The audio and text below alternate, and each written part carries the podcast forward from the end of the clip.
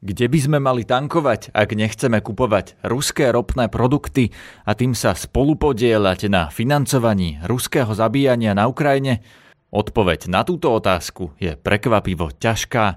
Pomôžu nám s ňou analytik portálu Energie pre vás Jozef Badida a expert na Rusko Alexander Duleba. Šelka alebo povedzme OMV teoreticky mali mať inú, inú ropu. Pozrieme sa aj na to, koľko ruskej ropy predávajú ktoré siete čerpacích staníc.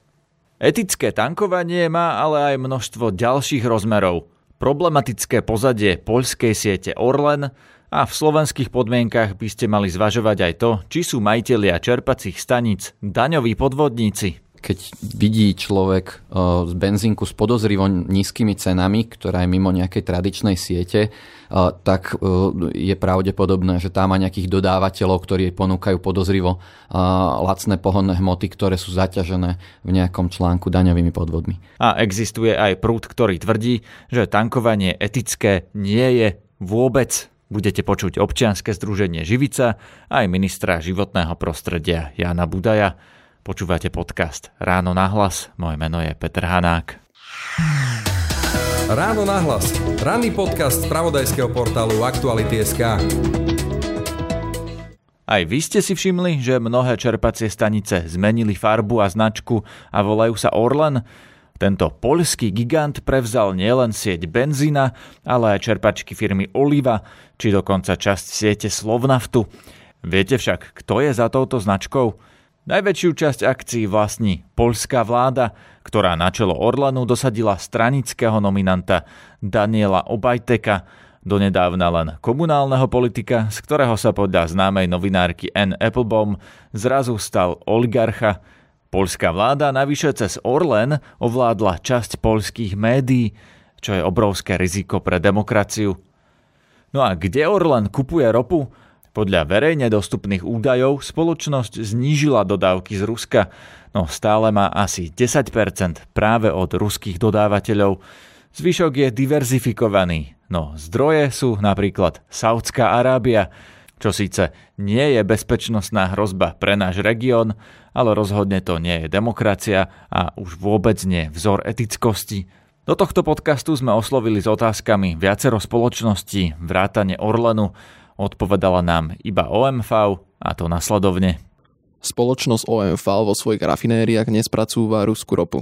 Táto formulácia nie je 100% zárukou, že si ruskú ropu na čerpacích staniciach OMV nenatankujete. Tento rozdiel si ešte dnes vysvetlíme. Najprv si povedzme, aký podiel ruskej ropy má naša najväčšia sieť. Slovnaft podľa februárových vyjadrení svojho hovorcu Antona Molnára pre Trend bude mať tento rok 60 až 70% svojej ropy z Ruska. Pri mikrofóne mám Alexandra Dulebu. Pán Duleba, dá sa vôbec tankovať na Slovensku bez toho, aby sme podporovali Putinovú vojnu? Momentálne máme veľmi obmedzené možnosti, keďže my, Maďarsko, Česká republika máme výnimku zo sankcií, takže vlastne Slovna stále spracováva ruskú ropu vo väčšine no a jednoducho robí ropné produkty z nej, takže my si nakupujeme, ale zároveň ich môže predávať iba u nás, Česká republika v Maďarsku a čo je veľmi zaujímavá vec, a tu by som to považoval e, za etickú stránku, že vlastne e, je pre neho otvorený, Ukrajina odoberá tie, tie suroviny. Čiže na jednej strane Slovnaft predáva produkty u nás, ruskej ropy, to znamená, že tým, že si nakupujeme, tak v podstate máme akože problém morálny. Na strane druhej, ak podporujeme Slovnaft, podporujeme jeho dodávky ropných produktov na Ukrajinu, ktoré Ukrajina veľmi potrebuje. Rozumiem. No a tie ostatné čerpačky, keď vy napríklad tankujete, tak rozmýšľate o tom, že či na Shell, alebo na OMV, alebo Orlene, alebo e, sú ďalšie siete e, s tým vedomím, že tuto na jednej je viac ruské ropy v tej prímesi a v tej, na tej druhej je menej? Viete, že áno. A, hej, dávam prednosť čerpačkám, ktoré ponúkajú inú ropu. Ktoré to sú? Ktoré jej majú menej? Tak šelka napríklad, hoci tam nikdy neviete vylúčiť, že či náhodou vlastne distribútor šelky nenakúpi vlastne ropné výrobky zo Slovnaftu, alebo povedzme z inej rafinérie, ktorá spracovala ruskú ropu, ale tak, tak šelka, alebo povedzme OMV teoreticky by mali mať inú, inú ropu. Tak ako hovorí Alexander Duleba, teoreticky Prakticky totiž nie je úplne isté, čo si vlastne tankujeme do aut a či siete ako napríklad OMV, ktorá tvrdí, že nespracúva ruskú ropu, nenakupujú už spracované produkty z ruskej ropy. Tento istý problém má spoločnosť Shell, ktorá sa síce ostro vyhraňuje voči Rusku, postupne odchádza zo všetkých s Ruskom spojených biznisov a prestala kupovať ruskú ropu. Produkty z ruskej ropy, vyrobené v krajinách, ktoré majú výnimku, ako napríklad u nás na Slovensku, Shell nevylučuje. Vysvetľuje analytik portálu Energie pre vás Jozef Badida. Na Slovensku máme v podstate jednu rafinériu, ktorá bola donedávna závislá na 100% na tej e, ruskej rope. E, postupne vďaka sankciám znižuje tie objemy spracovanej ruskej ropy a investuje nemalé financie práve do tej zmeny technológie. To zrejme hovoríte o Slovnafte a tam teda ano. zatiaľ tankujeme ruskú ropu, správne? Áno, áno, samozrejme. Ale už to nie je iba tá ruská ropa, ktorá sa spracovala, sú to aj iné, iné druhy rop. To je práve to, čo ten Slovnaft robí, že investuje do tej zmeny technológie.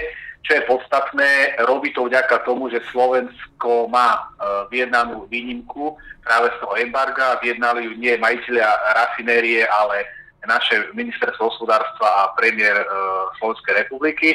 Dobre, poďme na tie ostatné čerpacie stanice. Do prvú trojku vlastne uzatvárajú Shell a OMV.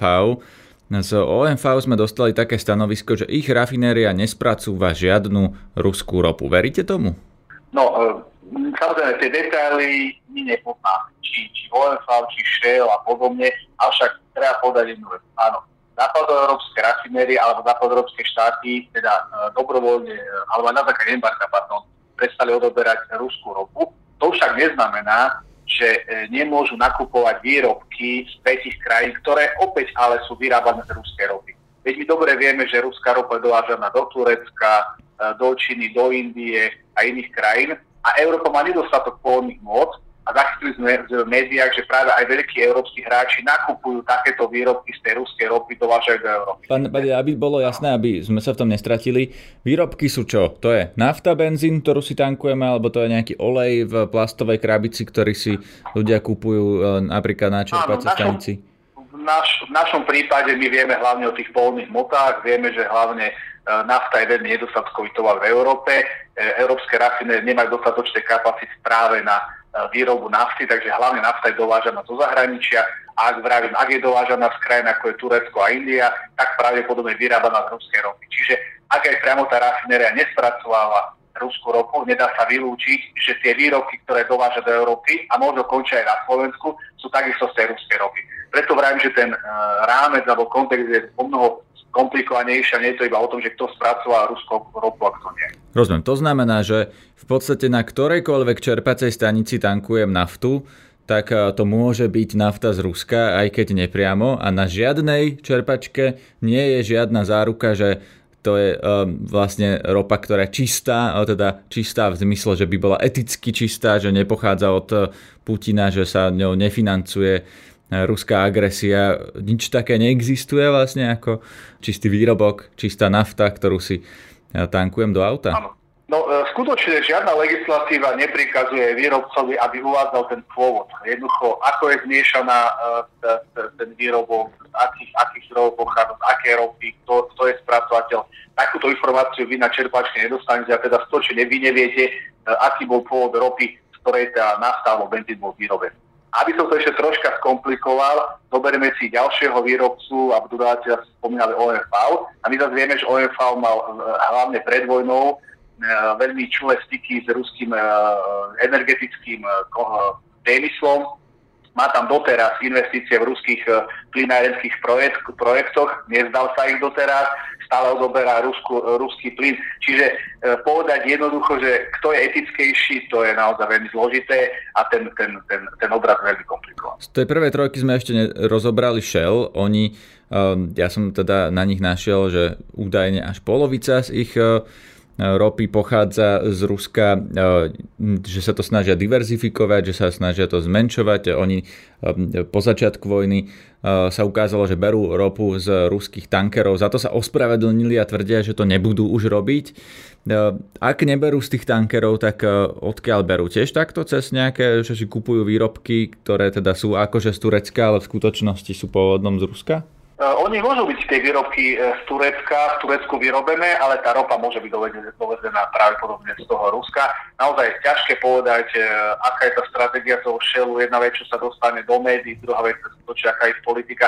Ale aby sme ich neobviňovali tejto spoločnosti, prosto ak je raz nedostatok nejakých, nejakého materiálu, nejakých pohodných môd, tak sa snažia doviesť asi tak, kde sa to dá kúpiť. Druhá vec samozrejme tá cena, ktorú určite všetci vnímajú potom aj na Slovensku, že ak by možno sme chceli úplne nejaké alternatívy, úplne niečo, e, niečo čo by bolo, ja neviem, iba z krajín, to by trebalo zadefinovať, ktoré sú tie krajiny hodné, tak potom možno by to bolo o niečo drahšie, ako je to dnes a to by už potom nemuseli akceptovať aj tie odberateľe v našich čerpačkách. Takže povedať dnes, že kto odoberá alebo vyrába a dodáva produkty, ktoré sú nejako eticky hodné alebo čistejšie, tak naozaj to sa, to sa nedá povedať. Chýbajúce certifikáty o pôvode nafty či benzínu, ktoré si tankujeme do auta, sú tak možno podnet pre zákonodarcov. Počúvate podcast Ráno na hlas tejto chvíli mám v štúdiu Martina Turčeka, nášho investigatívneho reportéra, ktorý sa dlhodobo zaoberal aj ropou, alebo teda najmä daňovými podvodmi súvisiacimi s čerpacími stanicami. Vítaj Martin. Ahoj Peter. E, prosím ťa, čo vieme povedať o slovenských čerpacích staniciach? Keby niekto chcel tankovať eticky, tak e, máš nejaký návod, čomu sa má vyhnúť, keď nechce podporovať napríklad daňových e, nejakých podvodníkov s naftou? Taká ľahká poučka by bola, že keď vidí človek e, z benzínku s podozrivo nízkymi cenami, ktorá je mimo nejakej tradičnej siete, e, tak e, je pravdepodobné, že tam má nejakých dodávateľov, ktorí ponúkajú podozrivo lacné pohonné hmoty, ktoré sú zaťažené v nejakom článku daňovými podvodmi. Prečo práve? Lebo dá sa to chápať tak, že tí podnikatelia vyťahnú nejaké peniaze nelegálne zo štátu a z toho dotujú tie nízke ceny? No, nie priamo majiteľia tých benzíniek, ale nejakí distribútory, ktorí maj, vedia robiť čachre s prepravou tej, týchto pohonných mód a potom ich vďaka tomu podvodu predať lacnejšie.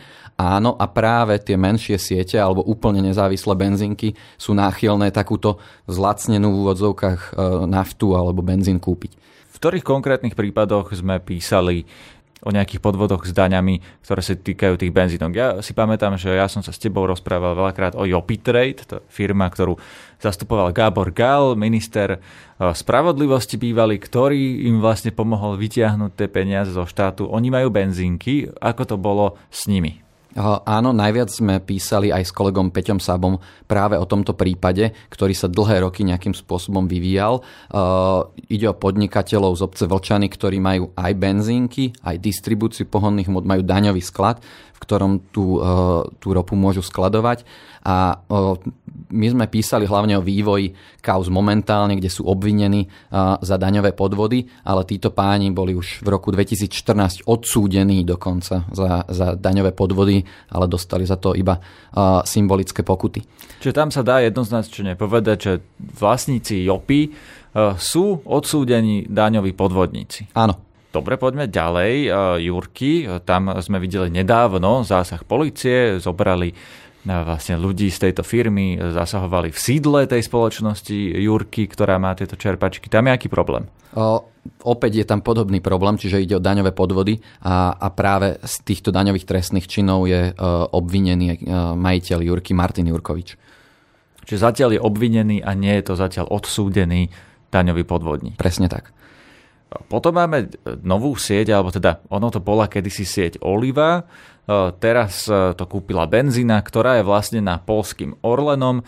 No a vidíme, že sa nám po Slovensku vlastne prelepujú tieto benzínky na novú značku Orlen, Polsku. To vieme, že sú polskí oligarchovia za tým.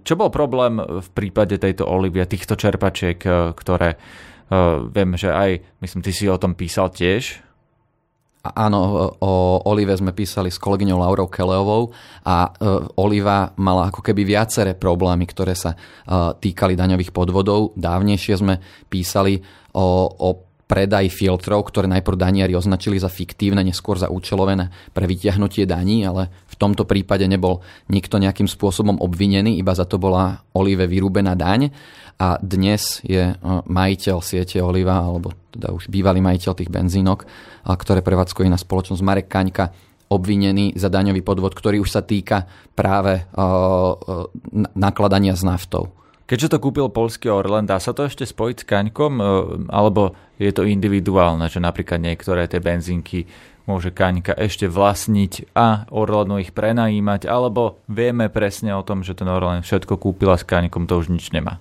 Existujú minimálne niektoré benzínky, ktoré ešte Oliva vlastní. Ale už sú pod značkou Orlen? Viem, že Oliva vlastní benzínku v Pečeniadoch. Popravde nie som si istý, kto ju momentálne prevádzkuje. Čiže a... tam môže byť rozdiel v tom, kto tú benzínku vlastní a kto ju prevádzkuje. Áno, tým, že nevidíme presne nejakú, na, nejakú zmluvu od predají, tak uh, mne momentálne nie je jasné, ktoré všetky benzínky má Orlen, koľko benzínok zostalo Olive, či nejaké prevádzkuje, alebo ich má len vo vlastníctve a je tam nejaký uh, nájomný vzťah. Každopádne, ak zákazník vidí čerpačku Orlen, tak nepredpokladám, že by na nej nemal čerpať pohonné hmoty z dôvodu, že má na ňu nejaký vplyv obvinený Marek Kaňka. Nemyslím si, že by tam mal vplyv.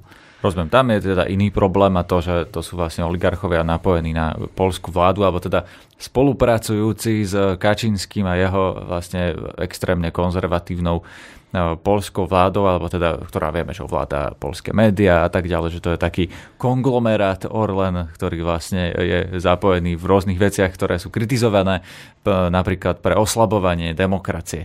Poďme späť na Slovensko. Z Polska máme vlastne traja najväčší hráči sú Shell, OMV a Slovnaft. Vieme, že v Slovnafte figuruje, myslím, že stále šéfom Oskar Világi, oligarcha. Vieme o ňom povedať niečo, že akým spôsobom by mohol byť v čom problematický napríklad? Pri Oskarovi Vilagim je dlhodobo svojím spôsobom problematické jeho napojenie na politiku, jeho vzťahy s Bélom Bugárom, ktorý bol šéfom SMK, neskôr Mosta Heat.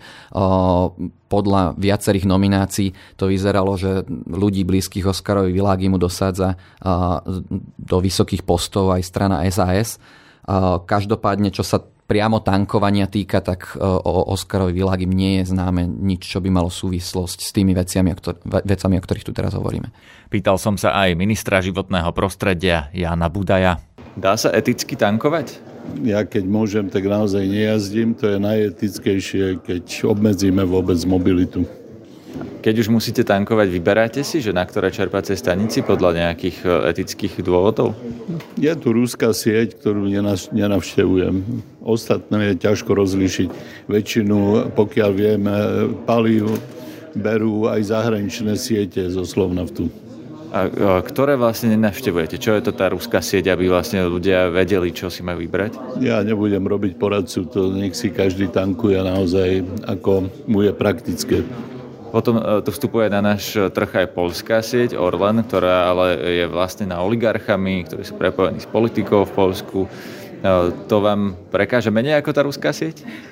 Celá ropa je niekým vlastnená. Buďme, e, majme nádej, že sa jej zbavíme vôbec ako takej. Ivana Poláčková z občianskeho združenia Živica dospela k podobnému postoju. V prípade benzínu a nafty úzko previazané aj s ich environmentálnym dopadom, keďže ide o neobnoviteľný zdroj energie. Z tohto pohľadu je rovnako ako napríklad v prípade lietania alebo akékoľvek inej spotreby najlepším odporúčaním tankovať čo najmenej a zvážiť možnosti presunu efektívnejšími a zelenšími spôsobmi dopravy.